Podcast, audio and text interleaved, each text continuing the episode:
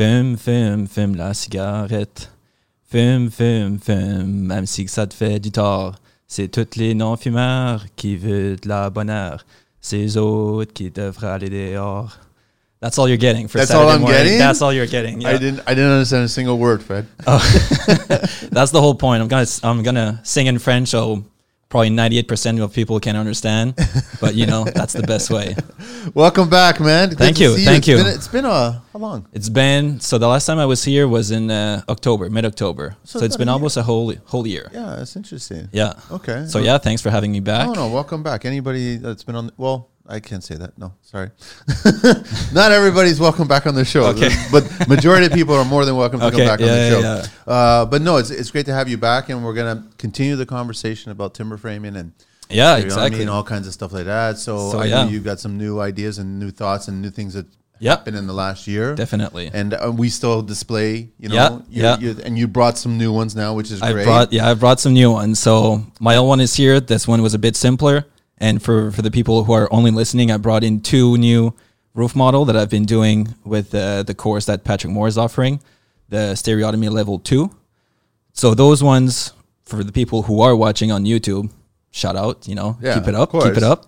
Um, they're they're pretty complicated, even though That's they look kind of simple. complicated, man. You're Yeah, being nice about it. I'm looking at even the smaller one and just the connection points there, the joinery. I was like, the lower level there, getting into that corner there. like, holy cow! So you were Yeah. saying off mic just before we got started, how many hours on these Um, models? Well, it's probably so the drawing takes. I'm kind of slow on the drawing because the more you kind of develop the drawing, like if you make one mistake from the beginning, then the whole drawing could be compromised. Okay. So I really take my time. Blah blah blah blah. It's about probably. It's easily it it it can add up to 20 hours. Yeah. And I'm doing, you know, all the joinery is cut with a handsaw because the compound angle are Can't- way over. Yeah, it's way over 50, way over 45. And also just by the time just by the time you set up, you know, just your tools, the chop saw, finding all the angle. create a jig or something. Yeah, or- create a jig. You know, you're in 30 minutes where me with a small Japanese saw, it's, you know, one cut could take two minutes. So then again, if I had to do lots of those, I would set up jigs. Of course. But for one, you know, a chisel and a Japanese saw goes goes a very long way. Okay, we're gonna dive in deep because I, I love this. I- Okay. I, love this topic. I love this subject matter. This is amazing. Quick shout out to uh, the Luso boys and uh, the tile work that they do. Great. And Awesome. uh, actually, it was nice that I saw Matt last night. He was there briefly for a little cigar to get together that we had, which was great. And uh, to Jason, thank you for setting that up. And Phil was there. Dom was there. Saskia was there. So lots of people were there. And we didn't videotape anything. We didn't take any pictures. Oh, really? We were off the grid. Oh, we were, nice. We were just old school doing Yeah. a, a nice little get together, and we were actually talking, just Yeah. chilling out and just talking. Awesome. So just shout out to them. That was all good. And now we've got Fred back. So you want to share your deets, which is uh, Fred. I'm trying to remember. Uh, Fred Seal Carpentry on Yeah, Instagram. that's it. Fred Sealing. Yeah. Okay. Yeah. And then where else? Um, it's that's it really. Patrick's been busy. Uh, yeah, I'm assuming. Yeah, I'm assuming he's been busy. A lot of guys have been watching his show, and then they're trying to reach him, and then they can't reach him, and then they're asking me if I can try to reach him. And Okay, then yeah. I try to reach him, and then he's not responding, so I can only Okay. assume that.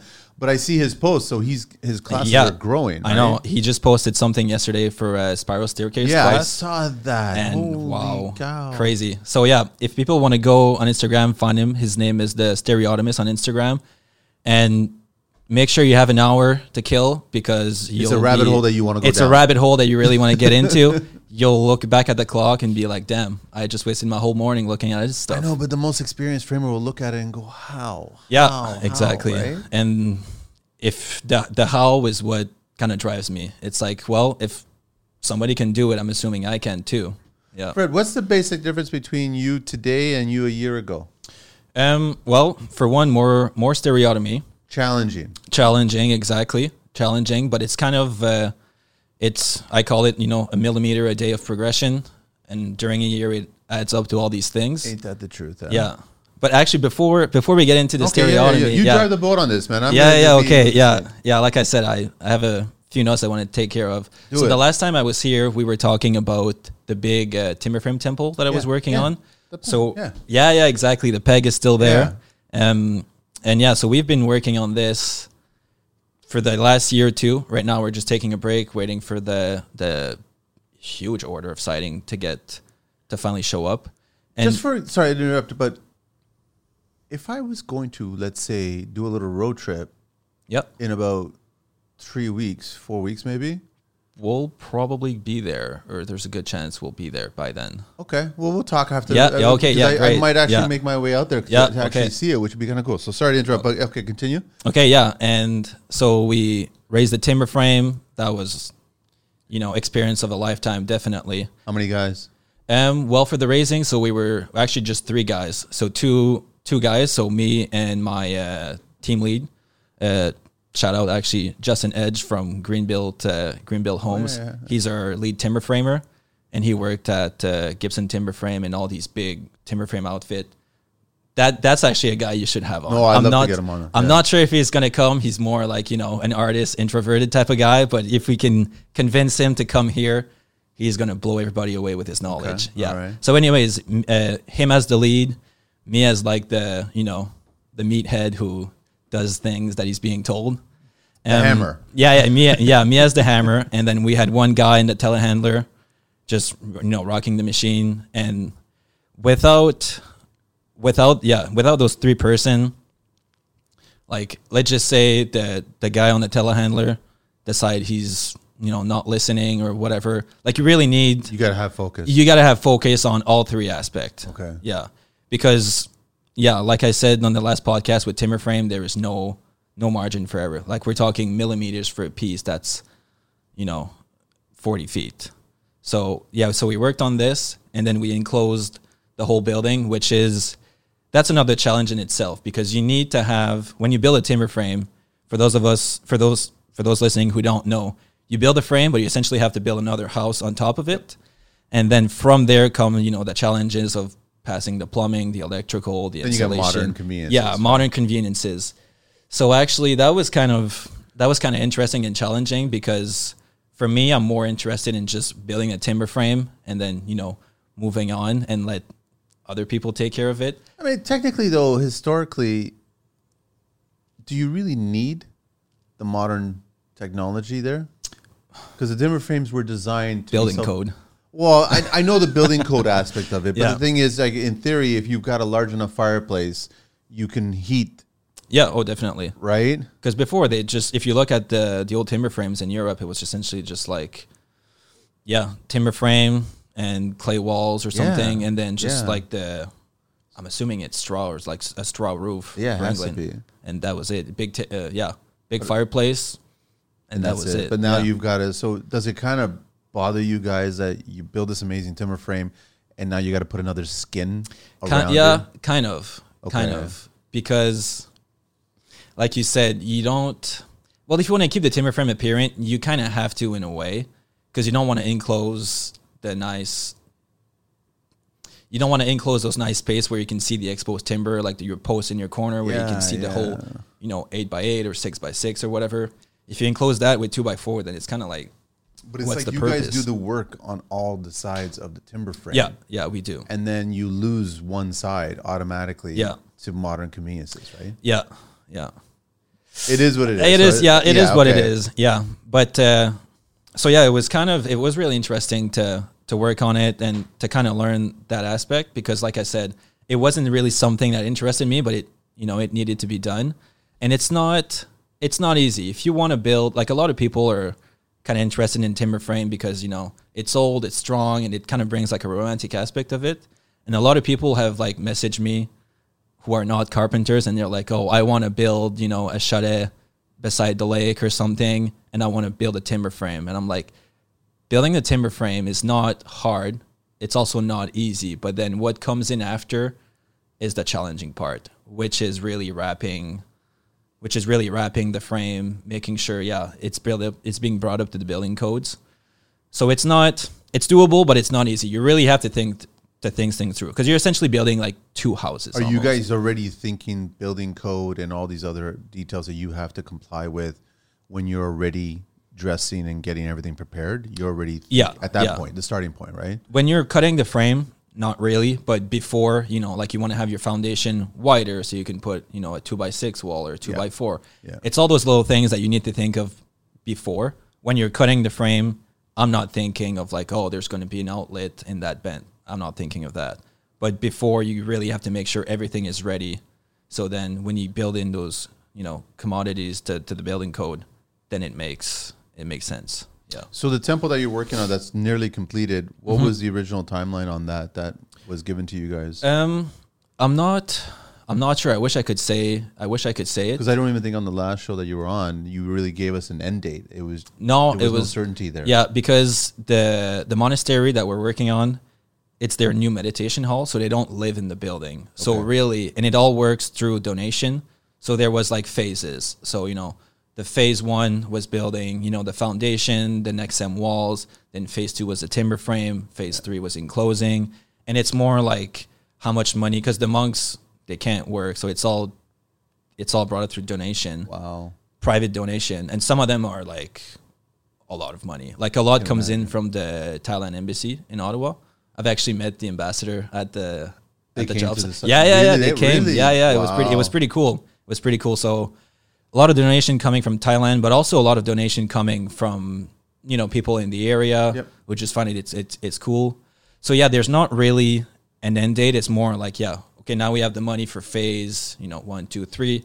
Let's get going. Okay, it all works well. Okay, now we're getting ready for phase five, which would be um, the exterior finishes that's been ordered. And in the meantime, we have other small projects on the go. So if there's a pause at the temple, we work on other projects. There, yeah. Yeah. How was it? Um, were you guys working through the winter months as well? Yeah. Okay, Yeah. And how was that challenging? Uh, it wasn't bad. It wasn't a bad.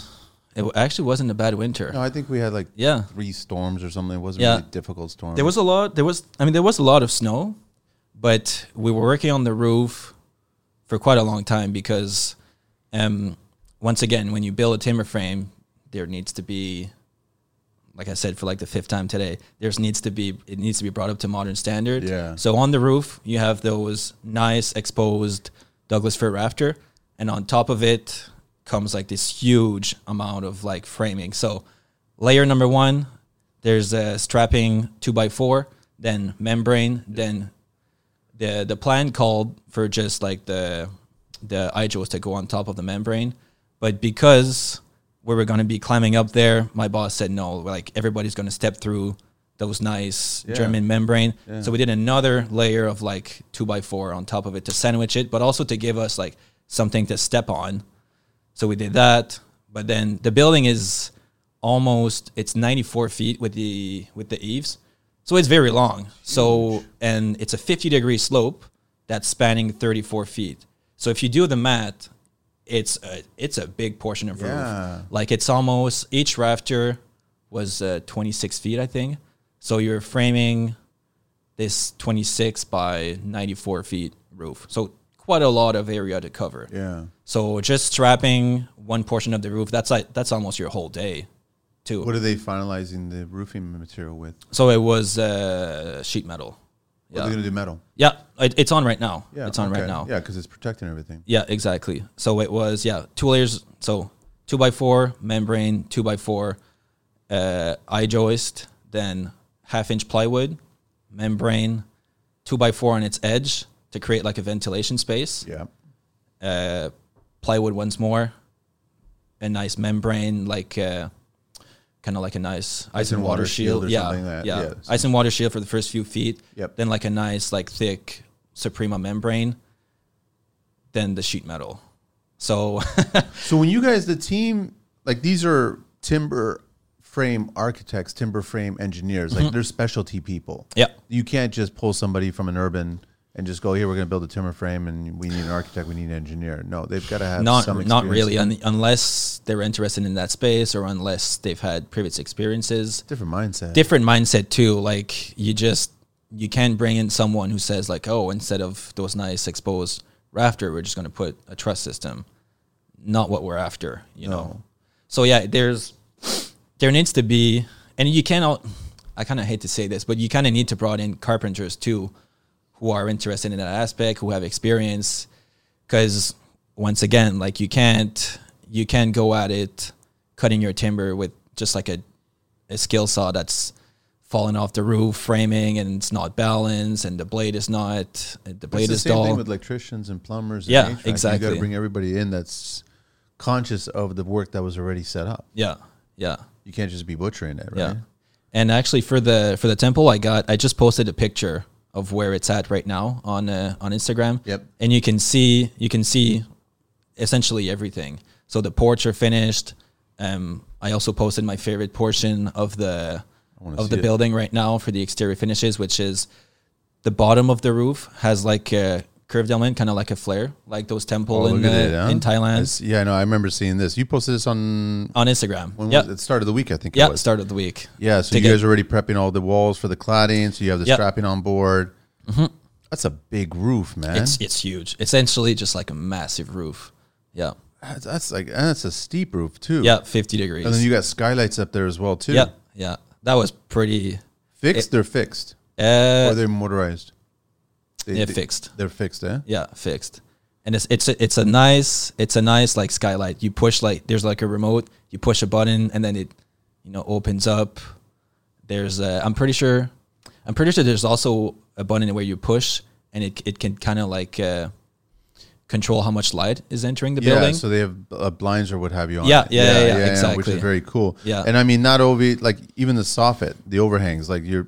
Yeah, that's what I was talking about. Yeah, Yeah, so the exposed, detail, right? Yeah. Yeah. So exposed exposed rafter tails, and that was cut for from a, three by ten piece of pine. And I actually that was my job for right after the Christmas break. I cut I cut all of those with a skill saw, then sanded, then doing the round over with the with the router. That was that was pretty fun. Like those kind of tasks are what I like to do. Well, it's nice with curves and I'm looking at this going. You're connecting old with new because Yep. the tails are actually Yeah. coming off of the building code requirement of the roof, right? With the airspace, right? So, Exactly. and then how are you securing the two together? Uh, so the two by four cleats essentially that were on the edge. Yeah. we are just slapping them together. I, I got a picture where you can. See, I think I got a picture where you can see where they meet. I see the 2x4. picture where they meet; they're connected. I just can't make out. Oh, it's just screws. Yeah, It's just screws, Yeah, right? it's That's just all it screwed to the side essentially. Screwed to the side. Nothing. Be nice No- if you no actually do this to regular houses. If you can have rafter tails Yeah, like this, I and know. that's the soffit. How I know.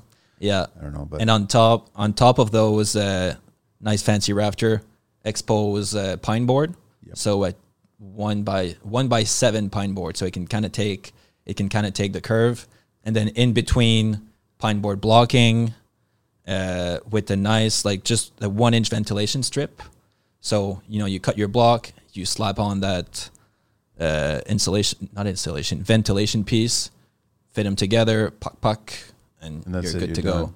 it took me because there is 56 56 rafter Both tails uh, no because one side one side is totally exposed but then so you have the big meditation hall and then you have a flat roof in between Yeah, you've and then the porches. Yeah, yeah, so yeah. the portion where there's the flat roof that's like where they have the bathroom a couple uh, just a couple places where they can store stuff. And then the on the other side where there's the porches just a nice uh, low slope roof. That's where they have like the entryway and you know they can have their they can eat there and whatever. So how, the rafter tails have a curve to them. yeah the rafter tails have a curve to them. How did or who the architect first who drew it came up with the radius on that curve, or you guys kind of experimented with it when it we kind of experimented with it. Um, my my foreman just came up one morning and he had traced out a pattern, but he, yeah, he kind of just took a guess of how it would look, you know, and we'd give it a try on just like a normal two by ten. Cut one, put it up there, Yeah, exactly. it, show everybody, Yeah, exactly. Show okay. everybody. Show the monks. We get a yes or no, and it was essentially all right. That looks good. That must yeah. be interesting having an on-site meeting with monks. Yeah, it's it's pretty it's pretty interesting. Like the last there's no profanity and there's no yelling. No, no, it, it's it's pretty interesting because you're being brought up. Well, you're be, you're being kind of introduced into their world, Yeah. which is a very closed world because they live, you know, they live tw- twenty kilometers away from Perth, which is already kind of in the boonies. So they're really like my phone stops getting signal a kilometer before the job site. Yeah. So No tower. No, no, yeah, no tower. Yeah. So it's kind of like a very secluded community. And, you know, on your day to day, you see the monks wearing like their orange, Yep. their orange robes, walking around. Their head is completely shaven. You know, they can't, they can't ask for food, they can't have hobbies, they can't listen to music, they can't have a phone. There's a lot of things they can't do because it's all it's all part of their yeah The culture. the culture Yeah, there. okay. So yeah, it, it it's kind of interesting. Yeah, like you said, like on a meeting, we're gonna have like you know all of us wearing our pouches, hard hat, and then there's like you know three monks with their robes, and yeah, It must be interesting. it, it's really it's really interesting. Yeah. Yeah. And they're all like, you know, super calm, Yes. smiling. Like a lot of people, when I explain to them, you know, you, you can't have all these things, they're like, oh, I couldn't live like that. And I kind of agree to some extent. Like, I like the way I'm living. But when you see how, like, peaceful and happy they are, there's something to it as well. You know, They're not doing something wrong. they're not doing something wrong, you know, like they don't, since they can drive, not stuck in traffic, Yep. there's not like oh my car needed an oil change blah blah blah blah Yeah, i don't yeah, have the yeah. time they don't have to log on to hydro one to pay their bills they yeah, there's not like your cell phone is ringing all the time distracting you from your day-to-day task so you know They're not online seeing the progress that you guys are doing. yeah no probably not probably leaving not comments and Yeah. stuff like that. No, but I'm, I'm sure that they're very respectful of the work that's being performed right Yeah. there, right? So they know that structure is going to stay Yeah. there for a long time. because a lot of them because a lot of them during like the winter months they travel so they go to thailand they go to all those places where they are those those uh, those temple Yes. so they can kind of they can kind of gauge like what they want you know what works well and everything and they come back with that knowledge and then this is how kind of they approve uh, artwork Are the meetings more about them asking questions or you guys presenting the drawings coming to life, so to speak? So yeah more like the drawings coming to life because Okay, they so- were really involved with the drawing process with the architect Yeah. and then but it's it's really hard for people who are not kind of in the construction industry to, have to see the plan Yeah. and then to visualize it once it's there like i'm sure you're very aware of that like Yeah. you know you're bringing something into their home and they're like oh it's way bigger than i expected but then they were the ones giving you the original measurements so you're kind of like well you know it's you Have they decided. walked inside and seen? oh yeah yeah Okay, of course okay, so they yeah of course all that yeah stuff, right? yeah I guess. Okay, I just want to ask a dumb question, but okay sure building inspection wise, because there's still inspections going on. Oh yeah, of course. So, do the monks have to wear hard hats and safety boots? Uh, they should. They should, but, they, don't. I guess they don't, don't right? really. Because They it's don't their really. dwelling. But I, Yeah. I, like I, I, I visualize that inspector having about that. Just uh, I need to kind of speak Yeah. up or something. but then you're just being respectful because they're very peaceful people, and, Yeah. and they're just looking at the structure. But it's still a job site, right? Yeah, it's it's still a job site. I've well, knock on wood. I've yet to see the safety inspector there. I'm sure he's going to come up, you know, at one point. Or maybe yeah. they're thinking that you guys are doing just an amazing job. Yeah, maybe may- they're maybe. following you guys online. And they Oh, yeah, yeah, Right now. probably, So it exactly. could be that, right? I was just curious about because that would be a, a somewhat surreal meeting with that kind of a client. Yeah, it is. It is. I think most it'd be nice if most clients were monks. Yeah, I'm sure. I'm sure you have a few good stories about that too. All right, so sorry, yeah, I, I, I deviated a little bit. No, So no, no, it's fine. Back on back on track now. So okay, so yeah, so I was talking about the exposed uh, rafter Roof, yeah, the tails. So yeah, 56 rafter tails, and then you know pine block in between, but also on the other side of the building where you have the porches, you have Yep. two porches. Yeah. So that whole span is 110 feet, which also has exposed rafter tail. They're not as detailed. It's just like a, it's a three three by six with just a plumb cut and a level cut Okay. but in between you also have the same details. So uh, a one by six uh, pine piece with that nice ventilation strip on top, and for each of those, for each of those, you know, it's sanded eighty grit, hundred grit, oiled, nice round over with the So with the router. cut it, you're treating everything. Yeah, exactly. Everything is treated. Wow. Yeah. For cutting the rafter tails, installing them, then the pine block, you're probably talking. I did it essentially all by myself because my, you know, other people in the team are That doing something task, else. That was my task. Yeah, How that was my task. It take you? Uh, it's safe to say four weeks. Yeah. Just for those. Yeah. That deep. Yeah, because just just doing the sanding takes up so much time because it's all material that's coming from the mill, so it's it's plain, it's to your good size, but then you have a lot of like planing marks that you're not really getting if you're buying something like from a, a lumber shop, sometime Yeah. they're gonna pass it in through like the belt sander just once. Yeah. But when material are coming from the mill, you have the big planer marks. It's not always it's not always in its best shape. So you have quite a lot of like just treatment just to get that nice finish to it. Then oiled, and that, that takes time too. Then installing, everything has to be string line. Everything has to be perfectly aligned because that's when that's the first step you're going to use to then sheet your roof. Yeah. So you want everything to be really perfect. How does that make you feel, Fred, when you're like you know you have four weeks possibly? You're trying to calculate in your head how long this is Yeah. going to take, and you've got four weeks to do all this monotonous work because it's, you've figured out the problem already. Mm-hmm. And you guys are like some of the best problem solvers when it comes to this kind of construction. Yeah. But now you've got this repetitive. Oh, I love it. You love it? Really? Oh yeah, I love it. I'll time myself from the first, like I was timing myself cutting the first rafter, and then you time yourself like midway To and at the how- end to see the obviously progression. speeding up. Yeah, you're you're speeding up also, but you're not. Hi, I'm Stuart Galloway, president of the Canadian Concrete Expo, Canada's only national trade show serving the concrete construction industry. CCE 2024 will feature over 350 national and international exhibiting companies showcasing the latest equipment, products, technology, and services. CCE is the ideal environment to source new suppliers, reconnect with industry contacts, get hands on with the latest equipment, and take advantage of exclusive show offers. We look forward to seeing you at CCE on February 14th and 15th, 2024, at the International Center in Toronto. Pre register on our website at CanadianConcreteExpo.com. Registration opens November 15th. See you there. You're not speeding up. Essentially, you're just killing inefficiencies. becoming more efficient. Yeah, yeah, you're just killing the efficiency. I'm not cutting faster with the saw. I'm not sanding faster. I'm just really, yeah, like you said, just more efficient. Like you have your piece right there because they're for the rafter tail, they're a big piece. It's three by ten by ten feet, and you're cutting two out of those. Well, once a piece is there, you're not. I'm not flipping it unless both rafters are are uh, traced. Yeah. That's efficiency. When you're sanding, you know, all those rafter tails or all those pine blocks, you lay on like four of them at the same time on the sawhorse and it's just transfer, transfer, transfer, transfer.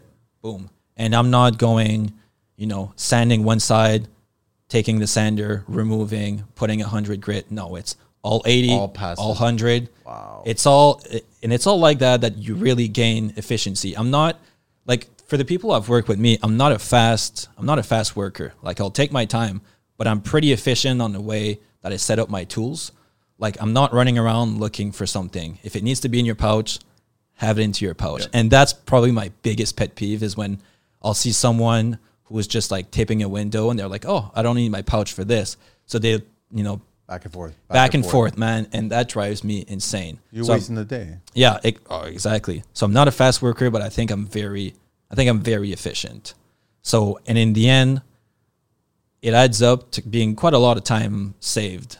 Because the, the biggest waste of time probably on a job site is looking for stuff. It's true. It's true. Yeah. Like when you see someone pull up and their van is all unorganized or the trailer's all over the place. The reason why you see trim guys or tile guys and everybody's got their little Makita pack out box. Yeah, or whatever. exactly. Everything's organized. They Yeah. just they just know bring it on site, drop it there, and then have everything at arm's reach and then have it at your station and then get working Yeah. and, and that's it, right? Yeah. Any um any mistakes?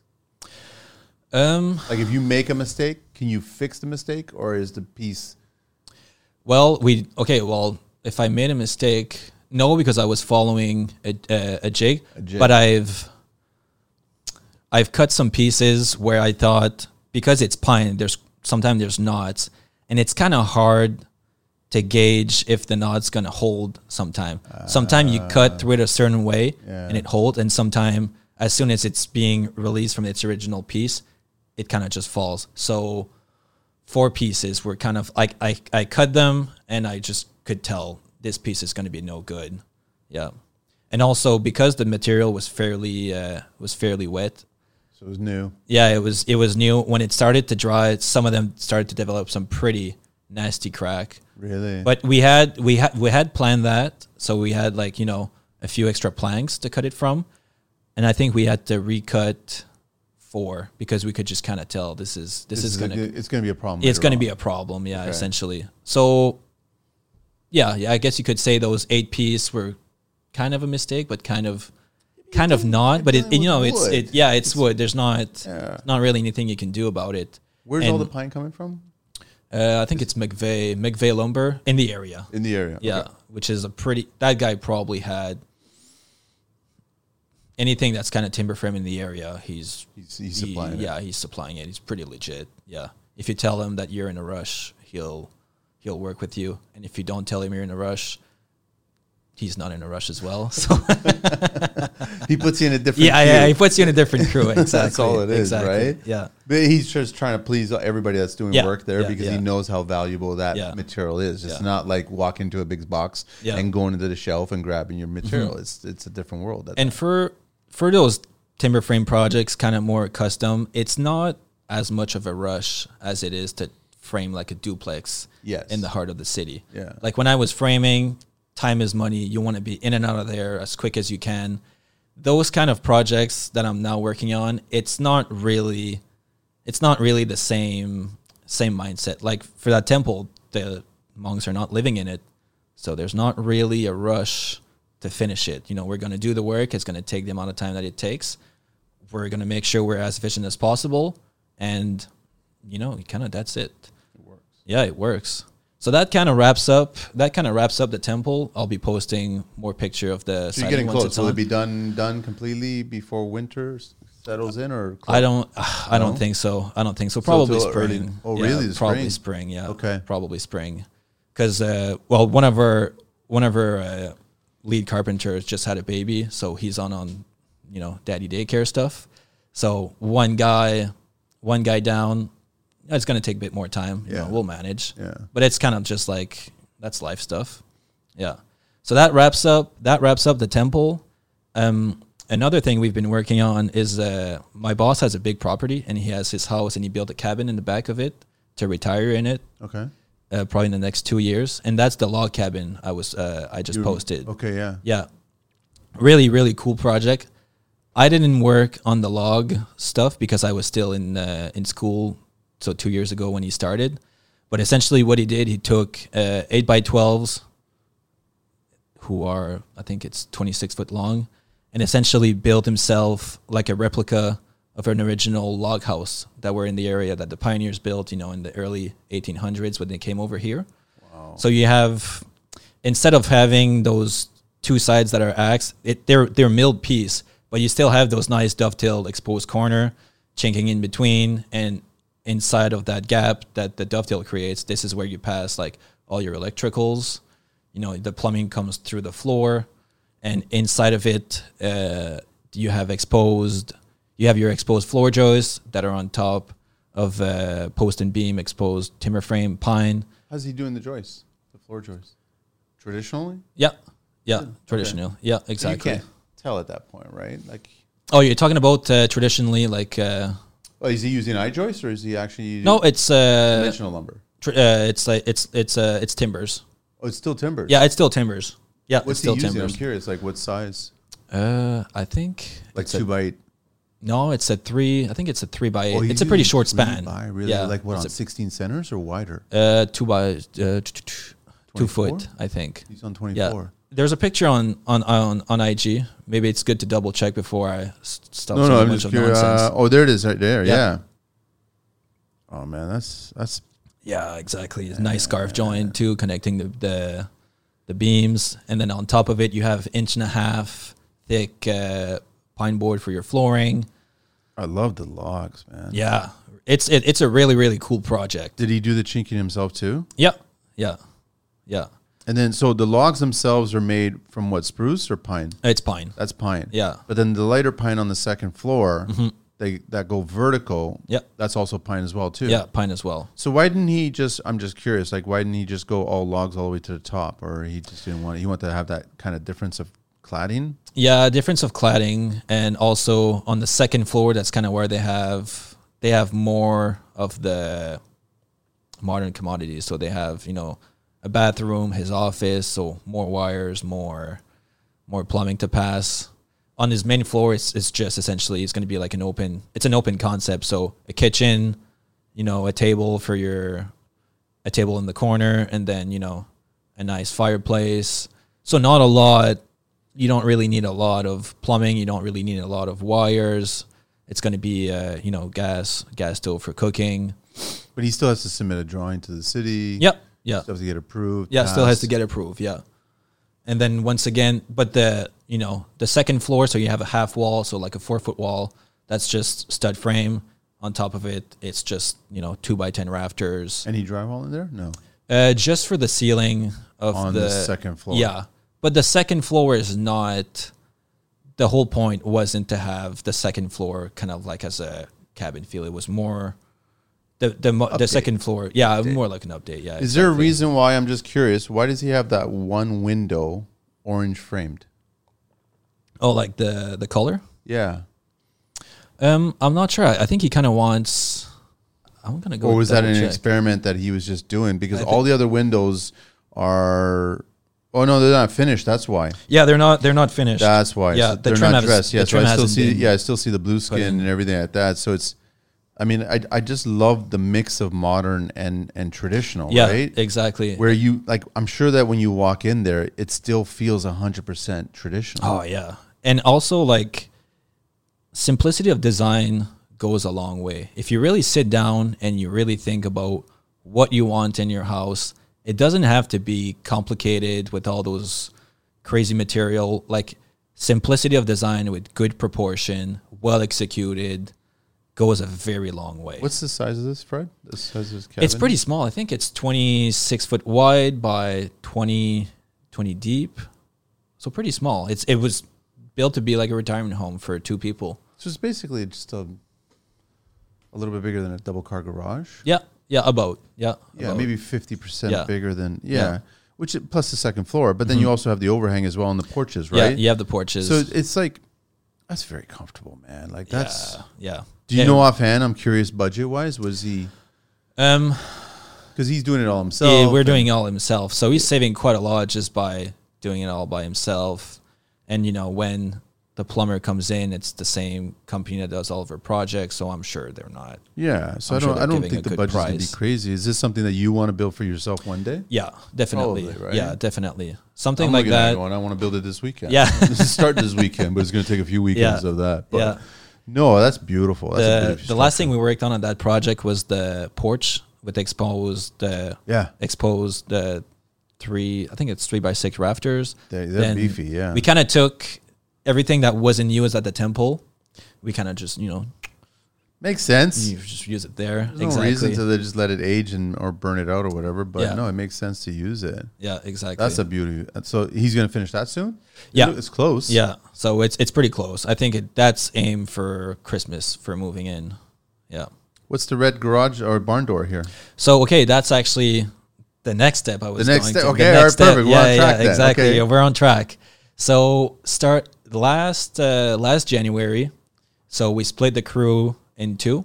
So one crew was at the temple, which where I was most of the time, but then some other crew was working on a barn restoration just outside, yeah, just outside of Perth. Some couple from Ottawa bought a farm, and they had That's a big barn. uh, it's a huge barn. It's a huge. That's a big barn. It's a Okay. big barn. So it's uh, some couple from Ottawa who obviously had you know Some money. some money decided they were gonna uh, they were gonna buy a farm. There was a farmhouse on it. We're eventually gonna renovate the farmhouse, but they wanted to start with the barn, so they could host. Well, the guy really wanted to put his tractor in it, but you know a tractor in that size of that barn, it's not really big. But they want to do like you know art exposition, music events. So kind of just yeah, just something so they could use the barn. And they were they were like, okay, let's make the barn safe because the barn hadn't been kind of like all those barns What was the You know- original purpose of that barn?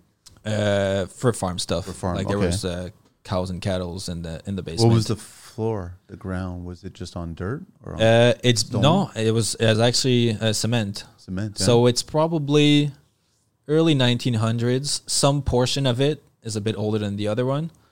Um, where I was going. Sorry, no, no. So the, the couple they bought and they were going to Yeah. use it for art events. Yeah, yeah, yeah. Okay. So and they were just like, okay, let's let's make this safe. Let's make this looks good. Let's not go too crazy on like the renovation. We would just want it to work. So we did a lot of work on the floor system, which I also have a picture dating back f- from a few months. But you can see we've removed all the planks.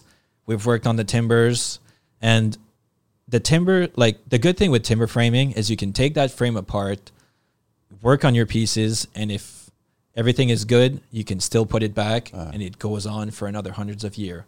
Like you see you, you see the same thing That's the going flooring, right? yeah that's the flooring. So it's all it's all been stripped. We've worked on those logs. But look Some- at the condition of that over a century. over a century exactly and it's still it's still kicking. Like off for most often time in a barn the thing that the thing that really kills them is they don't have a good foundation. So then the logs kind of get the sill the sill plates get rotted out it out. and then from there that's a challenging repair Yeah. it's it's doable but You're it's a rebuilding the wall at that you're point. re- yeah exactly So that's how you start to see barns start Yeah. fall apart. Yeah. They start sagging, Yep, and then if you don't catch it in time, so it looks like these people caught it in time. Caught it but in there wasn't even any problems. It looked like it was still conditioned, taken care of. I mean, it was starting. It was starting to have you know some issue, like some leaks in the roof. So we changed some sheets of, uh, you know, of the roofing. Yeah, There was a lot, you know, a lot of the siding, which were just like planks, had essentially just like falling off. Which it's not really a big repair. You just No, no. slap a new one on, and essentially you're good to go for another probably 75 years if it's well maintained. But the main thing was more we just we made sure the floor was good because like I said the guy wanted to put his tractor there. So we worked on the on the timbers. Some still had some some needed to be changed. You know, that's that's what it is. Cuz oftentimes back in the days they were just they were cutting the trees, peeling them, doing the joinery and then installing them. But if you don't, sometimes the tree that you just cut has a disease or has already been rotted. If you don't catch it and you put it into your floor, then you know it's it's kind of a done deal until it gets happen. changed. Yeah. So not all logs can be saved. Some that can be saved, we're going to reuse them. And honestly, you you look at a timber and you think like it's all been grayed out. You know, it looks kind of old. One or two pass with like a belt sander or even just like a plane, uh, electric plane, and it's the, the same color that it is that it was way back. that it was way back, the same color as the pine right there. So it's it's pretty impressive. Like just planing, like and essentially just removing all the surface that are not clean, you get a new timber out of it, and then it, lo- it starts it looks real good again. So there, I see that there's a lot of space underneath there, but like almost as if it's a basement, but Uh-huh. it's not a basement. That's designed just for what? To just let air circulate around. No, it, it is a basement. It is a basement? It is a Okay. basement. So the the barn is kind of on a on a slope. yeah. So the basement was where the cattle was, and on top there was the farming equipment. Oh, okay, all right. So Yeah, exactly. But the basement, the basement is not gonna get used for the for their future whatever, plans. right? Yeah, exactly. So who was the barn door was originally like that, or no? no, that was we rebuilt. built, we rebuilt. rebuilt yeah, yeah. So And the my uh, track? uh, the track, I'm not sure. I was just for the barn doors. I just I was just brought in for the day that we were installing. So that's essentially what you're seeing. I didn't build those doors. My coworkers did. Okay. And they did, you know, one hell of a job. Big. It's, So, uh, it's ten feet. Oh, massive! Yeah. Yeah. Each door is, uh, yeah, like eight by twelve or something like that. Massive. It looks kind of small does on against- that picture against the because barn. because the barn is so big. The barn is almost like forty foot tall because it's on a hill, so it's really gaining that space. And the, the, the- yeah, the doors just look so small, but they're huge. So what they did for that, they did essentially a traditional door. So they took, you know, uh, planks two by six Okay. and then on a frame that was planked two by eight, a hand spike four inch, and then clinched in the back. So that means is you're poking through both layers of your two by material, and you're twisting and you're bending the excess of the point down. So it's really it's really gripping both, just like they were doing uh, 150 years ago. With the iron nail. Yeah, right? with Like- the iron okay, nail, the spikes, exactly Right. with the spikes. So that's what they did, and then just just sand it a bit, just so you're getting like you know the splinters out, and then paint, couple layers of paint, and then you know It'll rock and, never twist. It'll rock never, and rock and roll. Yeah, it will never. And the only way that it actually rots at the bottom is if you just leave snow or whatever yeah, moisture yeah, at the exactly. bottom. But Moisture. it's raised high enough from the Yep. grade that you'll never have that problem. Exactly. Wow. Really, really cool project. And that Still working on that one, or is that one finished? No, that one that one's finished. Okay. That one's finished. And it was kind of interesting to to see because there was you know you build this nice this nice big barn, but then nobody works on it for like a hundred years. And then farmers kind of do their own repair if they really need to. And there was the on some of on one day we had to really put like a hard days of work because braces were missing from the frame. So you could see the mortise on the post, you could see the mortise on the beam, missing. but like where did where did it went? So we're Think not it rotted out, or you think it was broken out, or um, my my uh, my year yeah some wood team lead my team lead thinks sometime the building can starts to sag and if there's not a dowel holding that brace Oh, it it, just- can really starts to spread and then you know that measurement that you had is now growing and growing.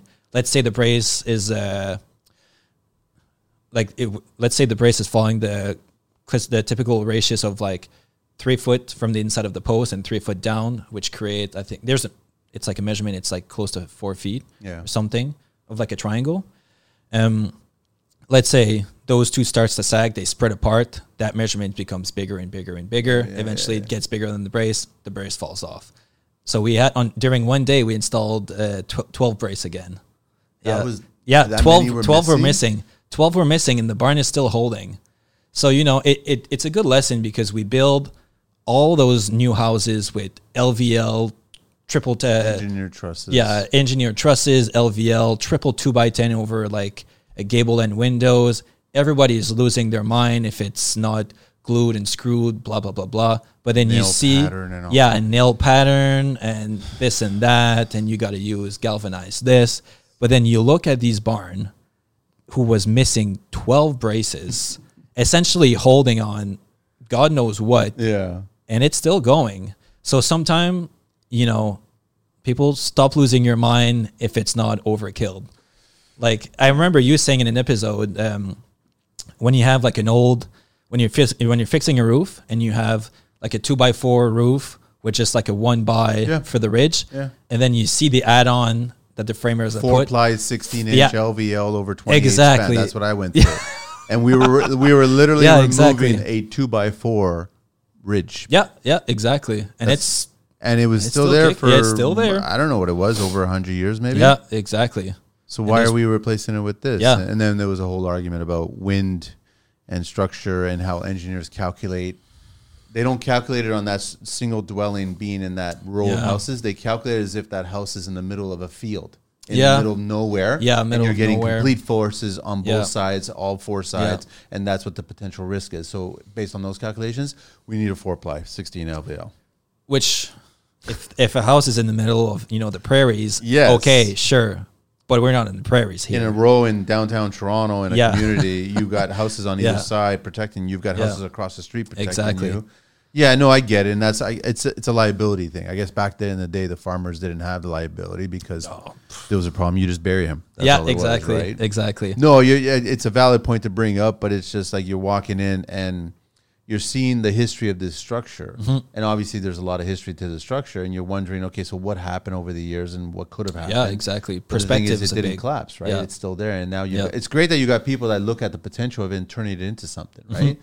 Yeah. you still keep that structure, and they'll continue to keep that structure. Yeah. at the point. and it's huge inside like one day we were playing like badminton once the floor was finished Wow. like there's enough space to do anything. and lengthwise and widthwise and everything. so the the total building size we're talking like 60 by 40 or something like that with the walls being 14 foot and then the rafter starts so yeah at the ridge you're almost 35 feet or something it's huge huge so enough space to put his tractor definitely you think you could ever, or would the city allow you to ever build? something like that No, no, a timber frame in an, in a downtown row house division. I think so I don't think why you would not get approved. yeah i don't see why you wouldn't get approved maybe It's a space thing. yeah You're losing quite a bit of space of square footage because your walls and everything. yeah But be interesting to see it. oh definitely Someone build it, someone Yeah. come up with it, and because you see like you see on you know on some articles or some magazine when you have like a, a timber frame inside of a city, it kind of builds like a nice contrast with like glass towers, and then you have this wooden frame. It's really cool. It's pretty cool. Yeah, it's, it is really cool. But most of the time, you see it in these kinds of environments, right? Like the, they just nestled into that environment. It, it fits Yeah. really well. But I'd love to see more cottages, more people taking more risk on doing not necessarily the pre-kit. You know, like we saw that whole resurgence of the, the Mm-hmm. Yeah. Mm-hmm. kit of uh, the timber framing kits, right? And they're not quite the same thing. They're similar, but they're not quite the same. Yeah. And also, you're not from a kit, they're mainly like the sizes are way smaller. You're talking oftentimes it's like a 12 by 16. Yeah. So essentially, you're just building almost like a shed, which could be fine for like a small cottage, but then you're so limited with what you can put in it then after. Yeah. So that wraps up that wraps up the barn. Yeah. That was a really cool project to work on because Any boring projects, Fred? Like any boring project? No, essentially, in the last ever since I moved here, I was I've been just been so lucky because the thing is with essentially when you're trying to make you know your your trade a, a, a career and you want to be interested all the way there needs to be like you can do all those things you can make sure you work for a company that has potential you can get the good education but you kind of have to like there needs to be luck Yeah. involved Yeah. and you know who knows maybe in the next five years i could be getting stuck on projects that i'm not as interested Yeah. but so far it's been it's been really interesting The doors are opening. So The- a lot of yeah, people, doors they're- I guess they're noticing on the work that you're being a part of. yeah and then also the skill that you're bringing to the table. Mm-hmm. So they say, well, he's valuable. He's got the skills and he's Yeah. got the mindset, and maybe he hasn't done everything,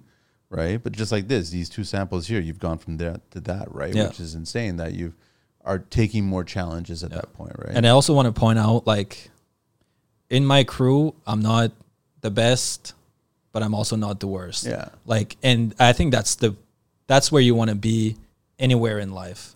Because sometimes you see people who are at the top, they kind of get lazy and they kind of lose interest. And then if you're always at the bottom, maybe it's not, it's not made for you. yeah, But if you're you're in the middle like me, like I look up, you know, to to my team lead Justin, who's the lead timber frame, and you're seeing everything he can do, and it's like, oh my god, like it's so inspiring. Like I want to be like that, or I want to be able to do it. Or you look at you know Patrick Moore, everything Yeah. that he's building, Yeah. and it's so inspiring to say one day I might be a fraction of what he is, but that's going to be good enough for me. And like I said, a millimeter a day, and eventually you'll get maybe not there, but you'll get close close enough to it. So it's a very it's a very safe spot to be, and it's kind of where I was always. I wasn't the worst, but I also wasn't the best. yeah. Yeah, It's a good place to be yeah, exactly. because that's how you're going to learn and also be able to teach, right? Because other Mm-hmm. Yeah. people are going to come into the circle as well too, yeah, which is really good for you, right? yeah. All right, so now let's get into the stereotomy of things. yeah. So uh, January of this year, I decided to take stage one of Patrick Moore historical carpentry course. Okay. and it's on stereotomy. And for those of us who haven't listened to his podcast, stop everything you're doing now. Listen to it. you know, park your car, do whatever you need to Yeah. do, and go listen to episode. I can't the- remember. it was uh, back in March or It was something. yeah, it was back in April, so three, April? Okay, yeah, three hundred and something. 300 and something. Just Yeah. put on Patrick Moore. You'll find it. Yeah, if you do a search or whatever podcast channel you're on, you find Construction Life. Type in Patrick Moore, and it'll come up right yeah. away. So stop what you're doing. Go listen to his podcast because it is. He brings in like such a, such such so much so much value to this, It and was fun. essentially, it was fun talking to him. yeah, yeah, yeah, exactly. I And still didn't learn the whole thing. Yeah.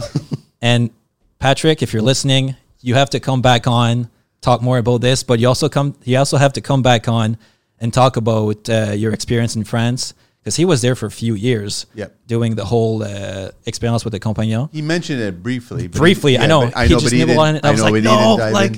Yeah. we need to hear more about this. and also, he needs to come back on for a third time and talk about everything that he's done in Canada.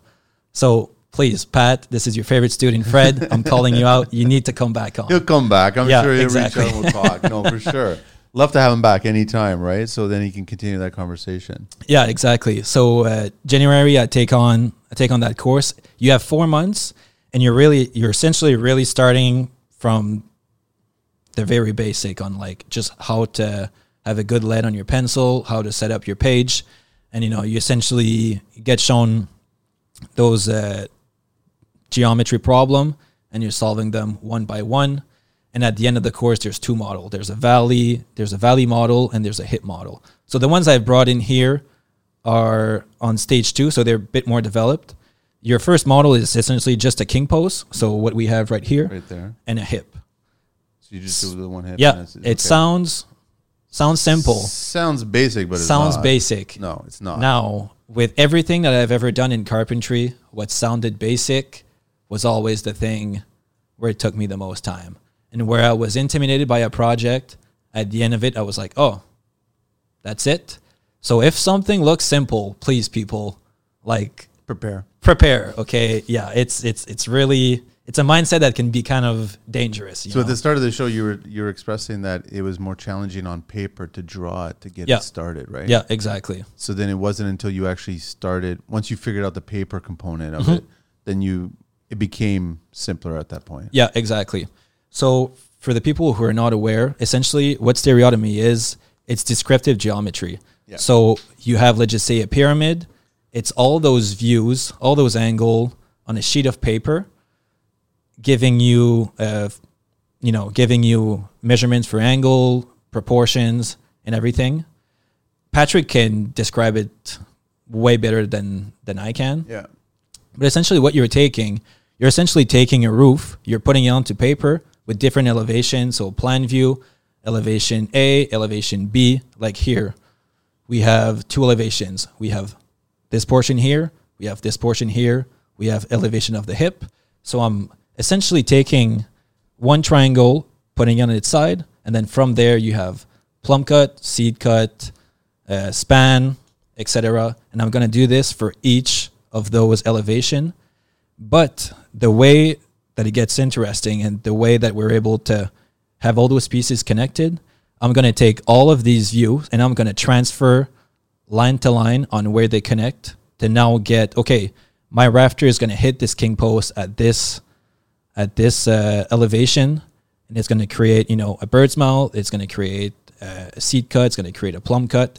So you're essentially you're taking all the information that you have on all those views connecting them through it's either like 90 degrees spanning across the paper and it, bit by bit you're getting all the information that you would have on like a book and just like pat said i'm taking the book and i'm putting all the information on the cover page and that's it you ha- you have it all You guys make it sound easy. well actually if it sounds listen, I- if it sounds easy then good okay No, you. I mean, I'd love to tackle it one day, just try to wrap my head around it. But I'm sure that I'll I'll be frustrated until I actually see the light. I'll figure out how it actually works. Right. Well, the good the good thing with uh, stage one is you really start you really start from like the very beginning, and bit by bit it gets more more complex. But you're also each uh, each task because the way it is, uh, Patrick sends you a file. Then you have step one, two, three, or four, and each of those steps and there's there's like task one, two, three. So the task three of step one, you're going to use the skills that you have developed in your previous task. So you're always upbringing, kind of just like walking up like a stairs. So on your step one, it's easy. On step five, it's a bit harder, but you've developed the knowledge in the previous steps to then tackle each task. In in your education, or you studying, and also Patrick's, has there ever been a stereotomist that achieved everything? Hi, I'm Stuart Galloway, president of the Canadian Concrete Expo, Canada's only national trade show serving the concrete construction industry. CCE 2024 will feature over 350 national and international exhibiting companies showcasing the latest equipment, products, technology, and services. CCE is the ideal environment to source new suppliers, reconnect with industry contacts, get hands on with the latest equipment, and take advantage of exclusive show offers. We look forward to seeing you at CCE on February 14th and 15th, 2024, at the International Center in Toronto. Pre register on our website at CanadianConcreteExpo.com. Registration opens November 15th. See you there. Because I don't I- think that I don't I think that's don't- possible. I don't think that's possible Because I think there's Just always a, a new way to do something. Yeah, there's a new way to do something, and Like when he was doing the stairs, and I saw the stairs recently, I was like, this is it. "It's yeah, like he's done it. speaking, you saying it's Yeah. stairs, but it's not stairs." Yeah. So it's like he found a new way. So it's like I'm assuming that you guys, when you're tackling these courses or you're ca- tackling these details on site, you're constantly evolving and trying new ideas. So you'll never Yeah. get to the end of trying something new. Patrick is definitely closer than I am. Of course, yeah, yeah. He's, he's- But- yeah, but it's just that you guys will never. And that's is that. I guess the question is like, does that drive you because you're oh, always Oh, of course. Yeah. Right? Yeah. Of course. Like you have to get it at it from a mindset that it has to drive you. If it's discouraging you, then you're definitely not going to be able to succeed. For me, it's driving me. Like I see, like I said, I see everything that other people are doing and I'm like, yeah, if they if they do it, I can do it. But I'm also like I'm ready to take on the challenge. And it's not it's not going to be easy, but you know, once again, millimeter at a time and bit by bit you're getting to a place where you look back on everything that you've done and you're like, "Wow, I've made some good progress and now I can make very semi-complex joinery." but you're taking the progresses that you've learned mm-hmm. And you're now compounding them. Yeah, compounding them together, exactly. right? Yeah. I know that with the classes, I'm sure that you guys you're seeing probably different age groups and you're getting different levels of framers or different types of tradespeople that Yeah, are yeah. getting in there. Yeah, definitely. I mean, but there's never a reason why a stereotomist will actually go back into traditional framing and just focus on that. It's almost like you're taking a Formula One driver and getting them to park cars and valet. Uh, well, there's a there's one guy who does it in in California, and I talked about it on the last podcast. He writes book, uh, Sim Ayers from California. Yeah, okay. Shout out to SBE Builders. Yeah. and he he has, he's actually like a custom home builder in California, but he builds kind of yeah, kind of he, he brings a lot of the the complex stuff for building like turrets, spiral staircase, and he uses stereo, uh, stereotomy, but he's stick framing in the end actually. So not as much joinery as you would see on like a timber frame, Yeah. but definitely a lot of geometry in his houses. And that guy too, it's really it's worth a shot to follow him on. I think he's only on Facebook. I'm not sure if he's very active on Instagram. Okay. but he also has a really really good website, uh, sbebuilders.blog. I'm pretty sure. For those for those who are interested, it's really worth to once again taking an hour of your day and just really dive in what he's doing. And he also has books, and his books are the only, uh, to my knowledge, his books are the only one in English available. I would say the world almost. Really? Yep. I totally forgot to mention that you brought me a book. Yeah, yeah. Learn a timber frame, Yeah. and this one by uh, Tedd Benson, Uh, Will Beemer. Will Beemer. Will okay, Beemer, sorry. Yeah. And Jack A. Uh, Sobon. Jack Sobon. Yeah. Yeah, so, so- those are two very big names in the There's timber frame complete plans in here too for a 12 foot by 16 foot cabin. yeah, there you go. Yeah, exactly. Yeah, I'll do a little TCL cabin one day. Yeah, no, thank you so much for the book. But it, it, it, I think that's like this whole craft is really about education. yeah, exactly. Like you really got to pay attention to. Like that's the only way it's going to get passed down, right? Mm-hmm. Yeah, exactly. And it's very old knowledge and tried and true. You know, like I said, when I was talking about the barn, you you build something and it lasts for generations. And just if you guys are not believing me, like uh, the Notre Dame Cathedral in Paris that just burned down, the roof was 800 years old with original timbers. And they're rebuilding it all. And now they're in rebuilding. the exact same Yeah, way, the using the, exact same, same way. timbers from the Yeah. same forest. Yeah, using the same, uh, even the same axes, same types of axes. If it ain't broke, well, I mean, it burned down, It- but it worked. It was It still worked, holding. yeah. And rebuild it So- the exact same way. I'm gonna go and challenge anybody in the building industry to say that 800 years old is not a good track record. if you guys want to debate, I'm up for it. Yeah, but they'll probably turn around and say, "Because it's not a thousand, well, Fred. yeah, you know, like It's not a mm, thousand. it used to be different. Well, anyways, challenge it's, accepted. It's not different. It's just it's it's general principles. Yeah, exactly. I think just our perception has changed. Yeah. Because especially in North America, we we emphasize so much on like everything that's new. If it's old, we're not interested. I would assume that America embraces the old more. But I'm just trying to think Maybe. of a lot of the Maybe it's open possible. areas that they build structures there. Right? They do them differently, more than Canada. I would say. Yeah, I would say more than Canada. Right. Yeah. We've got a lot of land, but I don't think a lot of this kind of framing is happening in that open land of ours. Right. Um, definitely more in the east because as the push was going west, you know, like Alberta was only founded, you know 1905. By then, essentially everything is stick framed It was already changing. Like the train was bringing you know lots of uh, dimensional lumber already. It was all using the traditional square instead of the scribe technique. Yeah. And essentially, what I'm saying, the, the scribe technique was when you're using uh, timbers that are not perfectly square, what you do is you put them roughly, you put them on top of each other, and where those connection point hit, you use like either a compass to trace out your joinery or uh, a plumb bob that say, okay, my beam is going to touch at this point, make a mark, touch at this point, make a mark, connect those points.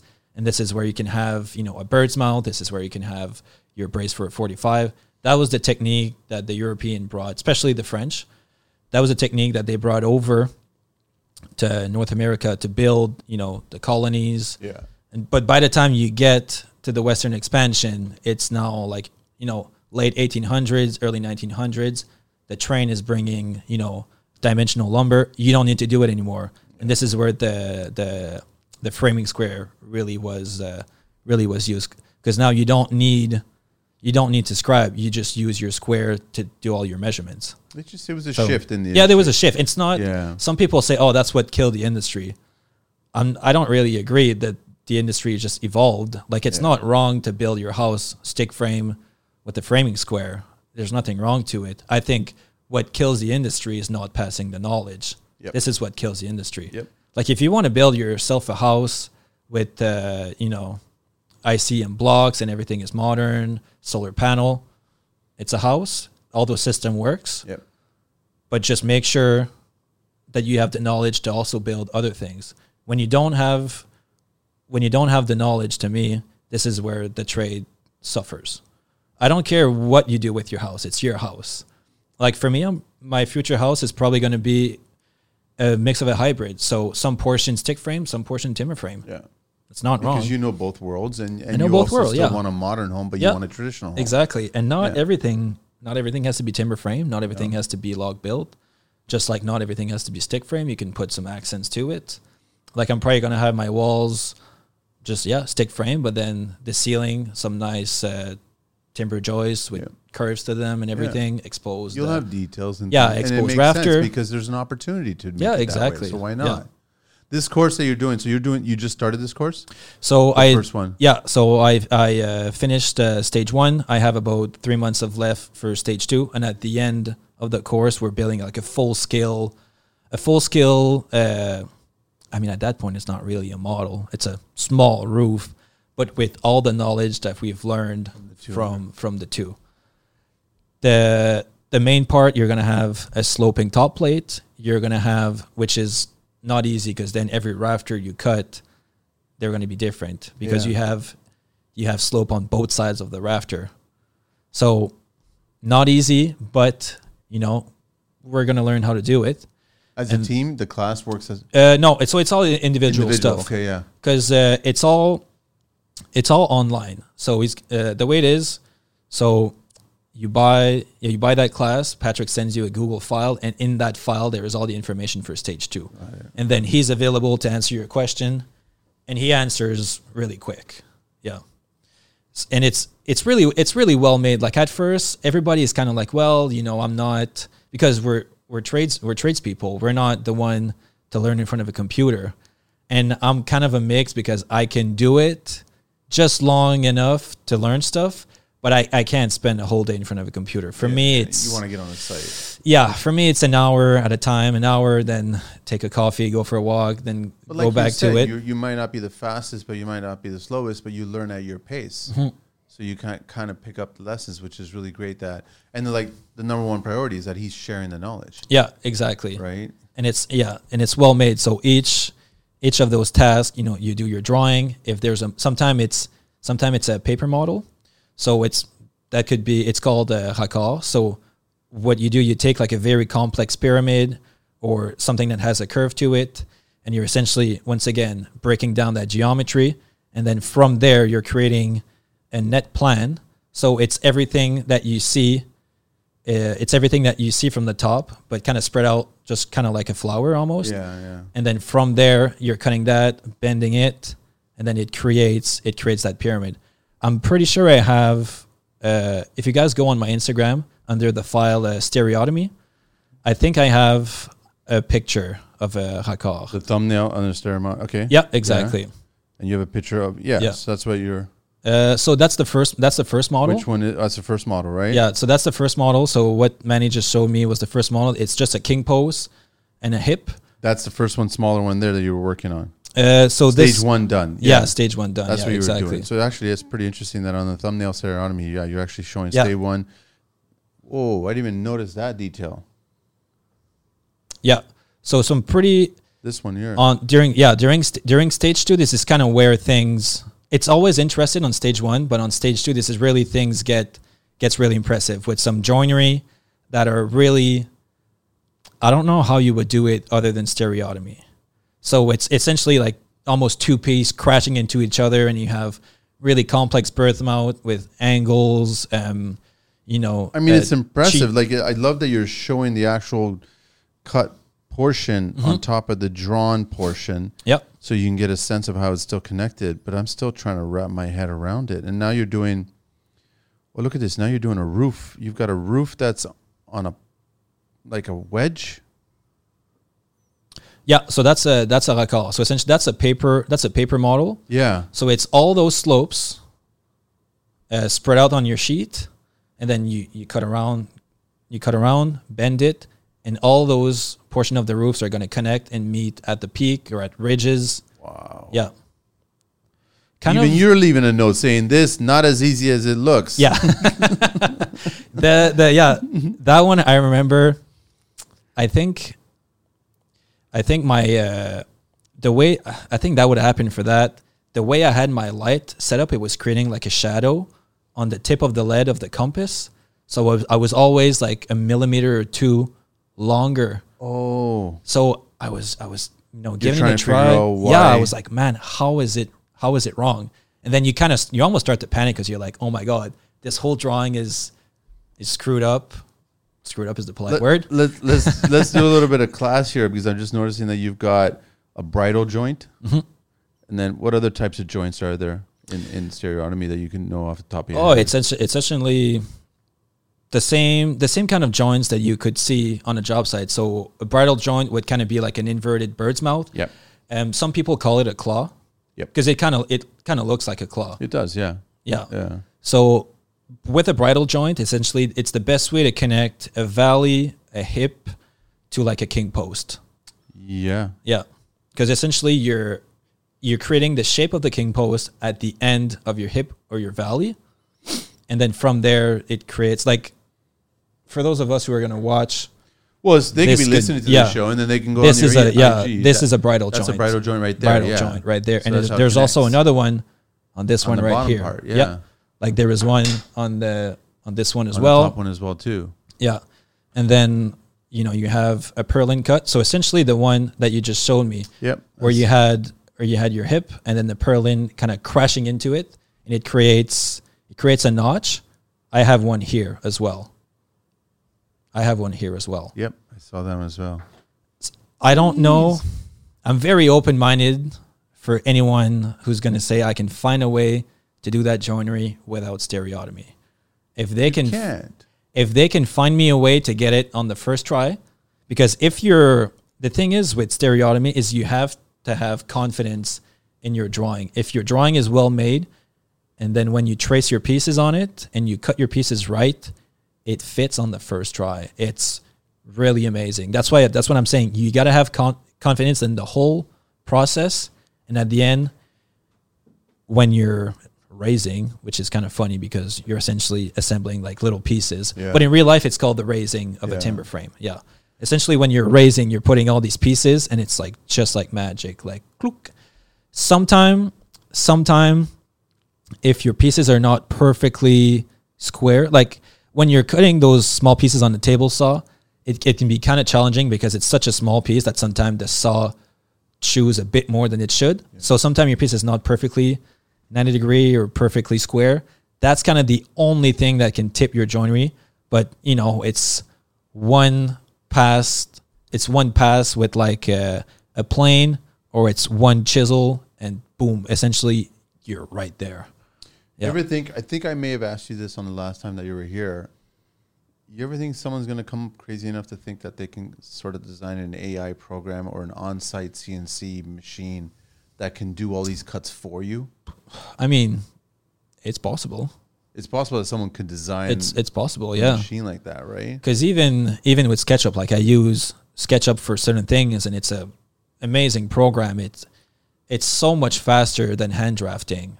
Because hand drafting, hand drafting for geometry like this works really well. But when you're hand drafting like a house, and you have let's just say two lines that needs to be perfectly parallel for like you know a floor plan layout, creating those perfectly parallel line is really hard.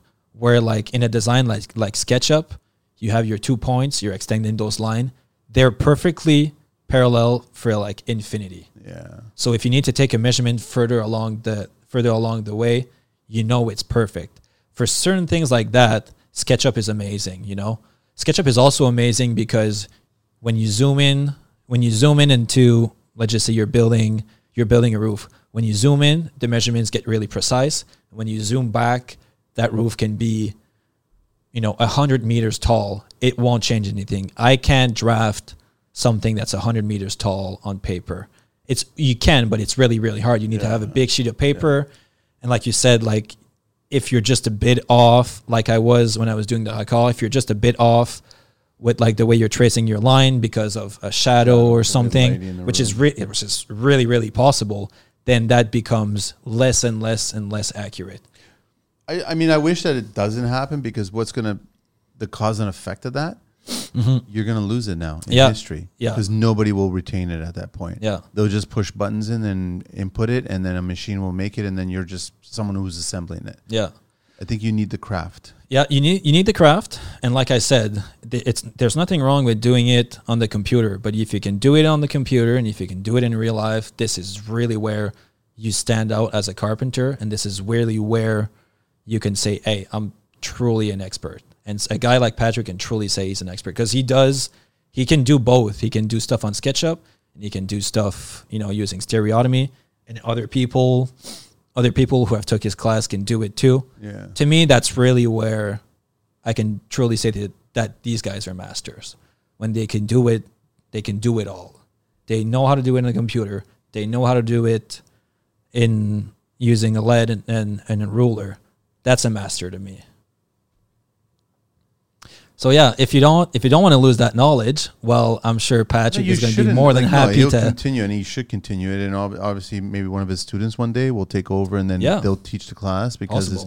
I think that this should grow. I think this certain segment of the industry should grow, Mm-hmm. And should it is- more people. Uh, I'm pretty. It is growing in North America because he's teaching, you know, all these classes in the U.S. here in yeah, you mentioned that he went down south as well. too. Yeah, exactly. He went to Mexico. In Europe, it, in Europe and in France, it's still it's still very prominent. Because when I was in France, the students at the school at the Compagnons du Devoir, they were doing this. But at the time, I was 19. You know, level one carpenter. I was stupid. I couldn't grasp all of this. But when you know, as somebody that has a bit more experience now, now I get now I get the purpose, and now I can truly say, okay, this is worth you know uh, putting a lot putting a lot of time in.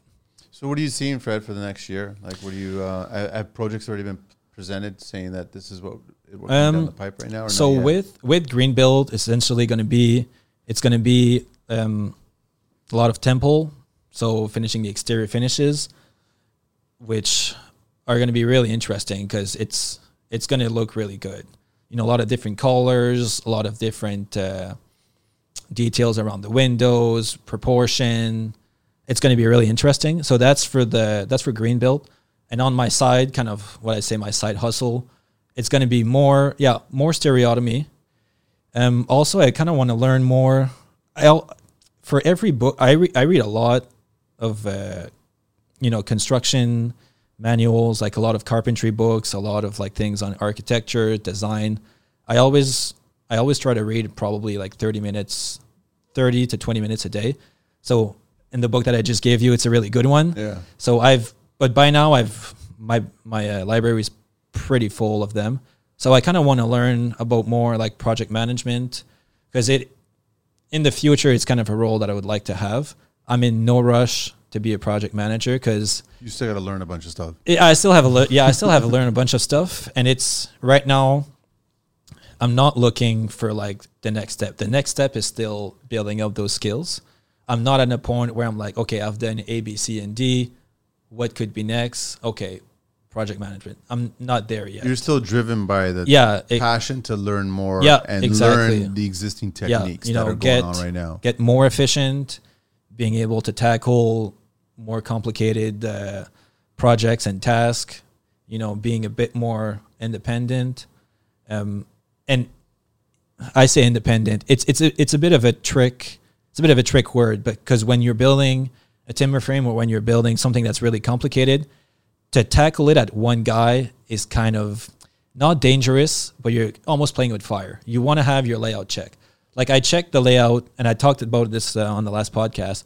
I checked the layout for my uh, team lead, who's a master, and 95 to 99 percent of the time it's right. Yeah. But then sometime, oh, you know, One little thing. one little thing that quarter inch you know you can have it, it, it's so easy when you're when you're building all these massive things that are so intimidating it's so easy to your mind is thinking of like a bunch of different things you know let's just say you mark 20 foot on your tape. Oh you maybe marked 20 and something. Like who you knows? said, you're dealing with millimeters, right? you're dealing with millimeters and millimeters can kill you. Yeah, no, that's really So- interesting.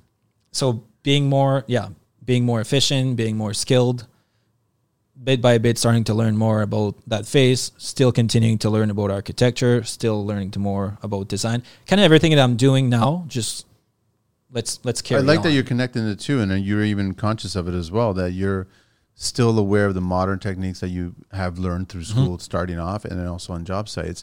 But that you're respectful of the traditional stuff, and then when you're looking at future projects, you have both sides of that, so Yeah. you can actually. Mm-hmm. communicate that way, right? Yeah. And then also problem solve, no different than your boss who's doing that personal cabin. Yep. Where he's doing the exact same thing with his cabin that he's working on, which is I, I, I I've got a lot of respect for that because Mm-hmm. Oh, it yeah, makes sense, right? I'm a traditionalist. I love the old school stuff of, of ways of Yeah. how it was built, but I also love modern technology and how Yeah. things are put together Yeah, these days, me right? too like i love i love to enter a home that was built in the 1850s and you're seeing you know all these exposed frame the massive chimney but also i love to enter a house that was built to you know air quotes modern architecture and you're seeing like a massive like countertop it's all these lines that are like perfectly straight you know cables for your handrails some maybe like a metal staircase i love seeing that too i just I really like stuff that is well made and well designed. Yeah. Just like uh, just like anything, you know, it could be like a nice watch. If it's well made and designed well thought of, you know, I'm gonna like it. I just like things that people have really put their attention to it. So anybody who's listening, they could always go to your Instagram page, take a look at what you're currently working on, see the school techniques that you're going Yep. through. Reach out to Patrick. Definitely start the first course if you're Mm-hmm. ever, ever interested in trying to expand in your your knowledge of timber framing. Yeah, Because you'll learn. I don't think it'll be a waste of time. Oh no, it's Not not. at all, It's it's not a waste of time. Yeah. It's it's gonna bring you like a lot of people say like, oh, what is it gonna bring for me? And it's like more skills and knowledge. Isn't that what you want? Like Which equals experiences. which equal experiences. well, guess what? Now you can do all these things. More money. that's that's also a byproduct. More money for too. you. Like exactly. Like if you ask for a raise at the end of the year and your boss says, "Oh, what did you learn all year?" or "Have you been progressing all year?" and if the answer was, "Well, you know, I was late. I didn't give a shit all Then year you know long." exactly what the answer is going to be. you know exactly what the answer is going to be. But if you've just pushed yourself and, like I said, millimeter every day, learning at the end of the year, why not? And essentially, if you go out on your own and you can build this, well, now you're in a different competition level than the other one. Kind of like you said, you're a Formula One driver compared to a guy Parking cars. T2, a guy who parks car. Exactly. Yeah. Not dismissing the guys who were valet. No, I'm no, no, just- no, definitely I'm- I'm not. just that was that was my job at a golf course, so I did. Was that it? job. Yeah, exactly. Um, did we cover everything? Um, I I think think we- I think we kind of did. I also want to say like I would I would like to eventually get into teaching. Yeah, Yeah, it's gonna happen. yeah. Actually, I did. I did replace uh, a teacher two years ago, who I one day I just literally logged into my uh, email. I was still at uh, at Algonquin, Okay. and I got this email from uh, the campus in Ottawa, and they were like, "Oh, we're looking, we're looking for a teacher who could teach drafting to level one carpenters at the Ottawa campus." I was like, "Okay, I can, I can do that." Follow along, blah blah blah blah. Go through the interview, and essentially, one teacher got sick, and overnight, essentially, his class needed a teacher, and they were like, "Okay, we're we need a teacher. Could you be able to come in and teach?" I think it was. Uh, eight classes. So the same class, but you know, eight times. Eight times. Yeah. But you're gonna have to, you're gonna you're you're gonna be brought into a system where like they've done A, B, C, and C, and you're gonna have to take over from what they did Yeah. yeah. Okay. and then bring it from there. Was it easy for you? Uh, it was pretty. It was kind of challenging because at the time I was finishing my third semester for Heritage Carpentry, and it was a semester where there was a lot of like projects, so a lot of stuff going on. And then once a week I would find a time, and on Wednesdays I would go teach for a morning at the uh, Algonquin Algonquin uh, Algonquin College, Ottawa campus, and yeah, I was I was teaching drafting as a 24 year old. It was it was kind of like a surreal experience. Yeah, it's kind of weird. So on on the first But day, you knew the knowledge, like you. yeah, exactly, and it was it was pretty it it was pretty simple, but drafting is still something that when you correct it, there's a lot of like Yep. there's a lot of things because it's you know it's sent through paper. You look at the plans, you have to enter the the scores online and everything. But I really like the experience, and what I did, I came at it from a way that like, okay, what did the teachers that I liked did good, and some of the teachers that I didn't like, and we all we all had some Of course. like what did they did that I didn't like. And I liked a teacher who came in, you know, that had energy, but also that when you asked them a question, they answered. You they answered and they you knew that they knew the answer. It wasn't Yeah. just uh mm, I don't know, let me check my notes, which sometimes it can happen, but you knew that they knew what they were talking about. There's thought behind it. Yeah, there was yeah, there was thought behind it. Instead so of just like knocking down and expressing the Yeah, answer. yeah, yeah, all it was. exactly. I mean, like Fred, we got to wrap it up. But I mean, like, how are you finding all this time to do the educational on site and then figure out what's next in your course in life? Like, how are you finding all the time to do all this stuff? 24 hours in a day. That's it. I huh? still sleep. just absorb. I still sleep seven or eight days, uh, seven or eight hours at night. You know, during the day, it's eight to four. On a typical week, it's eight to four. Come back, You got a few hours. You can learn get a few hours. online. Exactly. You know how much time do pe- I think the average time people spend on their phone is four hours. Yeah, it's insane. Okay, I I'm still on my phone, but just say okay. Right now, I'm going to read for thirty Learn. minutes.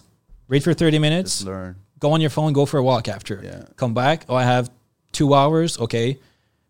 Work on stereotomy or watch some YouTube videos or, you know, read another book. There you go. You've done hour and a half and it didn't felt like it took your whole night away. I love it, man. Organization, organization. That's all you really need Yeah. to do. So again, everybody's Fred uh, Fred Seal, right? Yeah, Fred Seal Carpentry on Instagram. On Instagram, and then also reach out. Um, I think we have the same notes from last time you were Yeah, here. exactly. email and contact. Yep. You didn't do the new twelve questions. Let's quickly do the twelve questions here, and then we can wrap up. okay, great. Uh, what everyday sound brings you joy and comfort? Uh, construction related? It could be anything. Um, actually, the sound of like a chisel being sharpened on a stone. It's kind of it. it Soothing. yeah, it's kind of like uh, okay, that's going to be pretty. It's going to be a pretty fun day. It's like a good way to like get your work going for the day. Yeah, it's pr- basically Yeah. you know It- it's going to be a good day. Yeah, and it's kind of relaxing. It kind of sounds for those who are not who don't know it. It just sounds like uh, it's like a stone being passed on metal. So it, it kind of has like a granular sound. What's your favorite beverage? Oh man, it's a white Monster energy drink.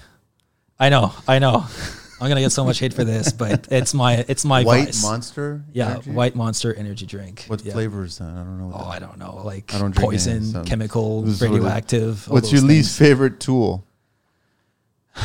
Okay, actually, it's a skill saw with a cement blade to cut through cement board. Yeah, one of those. I had to cut some yesterday, and the noise is Screams. un- unbearable. Screams. Yeah.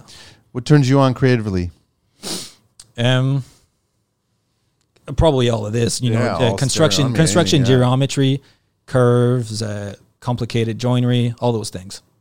What word or concept do you find overused these days? Uh, custom, Custom. Custom. I see custom for everything. That's not custom. Yeah, that's not custom. You just change two windows. That's not custom. What's your favorite curse word? Uh, oh yes, still tabarnak. Tabernacle. What's your favorite vehicle? Anything in the world? Oh yeah, it's Any still mode. yeah, it's still uh, Range Rover, uh, Land Rover Defender, the old school one. The old school, not the new school ones. The new are really nice, but I would still prefer the old one. The new ones feel a little too posh for the reason of a defender. Yeah, yeah, but they look really good. They look You get great. some of them with the big wheels. It's great. They Yeah. destroyed a bunch of them in the last Bond film. Yeah, exactly. yeah, th- those ones. Those ones are really cool. What's uh, what do you miss from your childhood? Um, probably just you know going outside. Like I grew up in a neighborhood where all my friends were you know Outside. a stone throw away. Just being outside and walking in the woods with a BB gun And, or and some friends who deserved a stone thrown at them. yeah, exactly. That's a different story. Yeah. What term or phrase resonates with the core of who you are? Um, probably motivated or organized. I think that's a it's a good way to describe me. If you could master a skill outside of your own expertise, what would it be? Oh, it's it probably be cooking. I have so much respect, and I know you're a pretty good cook Yeah, yourself. I just you just start to learn it over yeah, time, right? Like when I see a man who can really cook, not just grill some ribs or you know stuff like that, I'm like, wow, that really impressed me more than like a guy who can. There's an know- art in it. Yeah, Yeah. more than like a guy who can do like MMA or something. To me, that's like, yeah, that's really cool. if you could speak with an historical figure, who would it be, and what would you ask? Wow, that's a pretty good one. Um, Who comes to mind? who comes to mind? Damn. I don't Who's know. the grandfather of this stereotomy? Who's the Uh, origin? It's uh, it's some guy in the Bible. I think his name is uh, Père Soubise. Okay. You would have to ask Patrick Moore. you probably know it. He would he would know, and he's kind of like, I think he's the guy who showed carpentry to Jesus. I think, or that, I think that was Saint That's Joseph. funny. Eh? Everyone always talks about Jesus the carpenter, but they never talk about the, the teacher. I think yeah, I think it was I think it was uh, Saint Joseph because when I was in France, the Saint Joseph birthday was considered the birthday for the carpenters. It was like Oh. carpentry day. That's interesting. Yeah. I didn't know So. I want to look into yeah. that. Anyways, like, well, there we go. Saint Joseph. How was it to teach Jesus? There we go. we just got it. Last question: If heaven exists, what would you like to hear God say when you when you arrive at those pearly gates? Oh, same thing as last time. So I'm a big skier. He would say, "Well, here's a mountain. Have at it for the rest of eternity." Perfect. Awesome, man. Pleasure seeing you again, man. Yeah, thank you thank so you. much for coming back on the show. You're always welcome to come back. And Great, uh, and, and hopefully Patrick has listened to this, and we'll get him back on the show. Yeah, yeah. In between his busy schedule. Yeah, So we can continue his conversation as well too. Awesome. Thanks, man. I really appreciate Great. it. Thanks, Fred. All right, we're out of here, Angeli.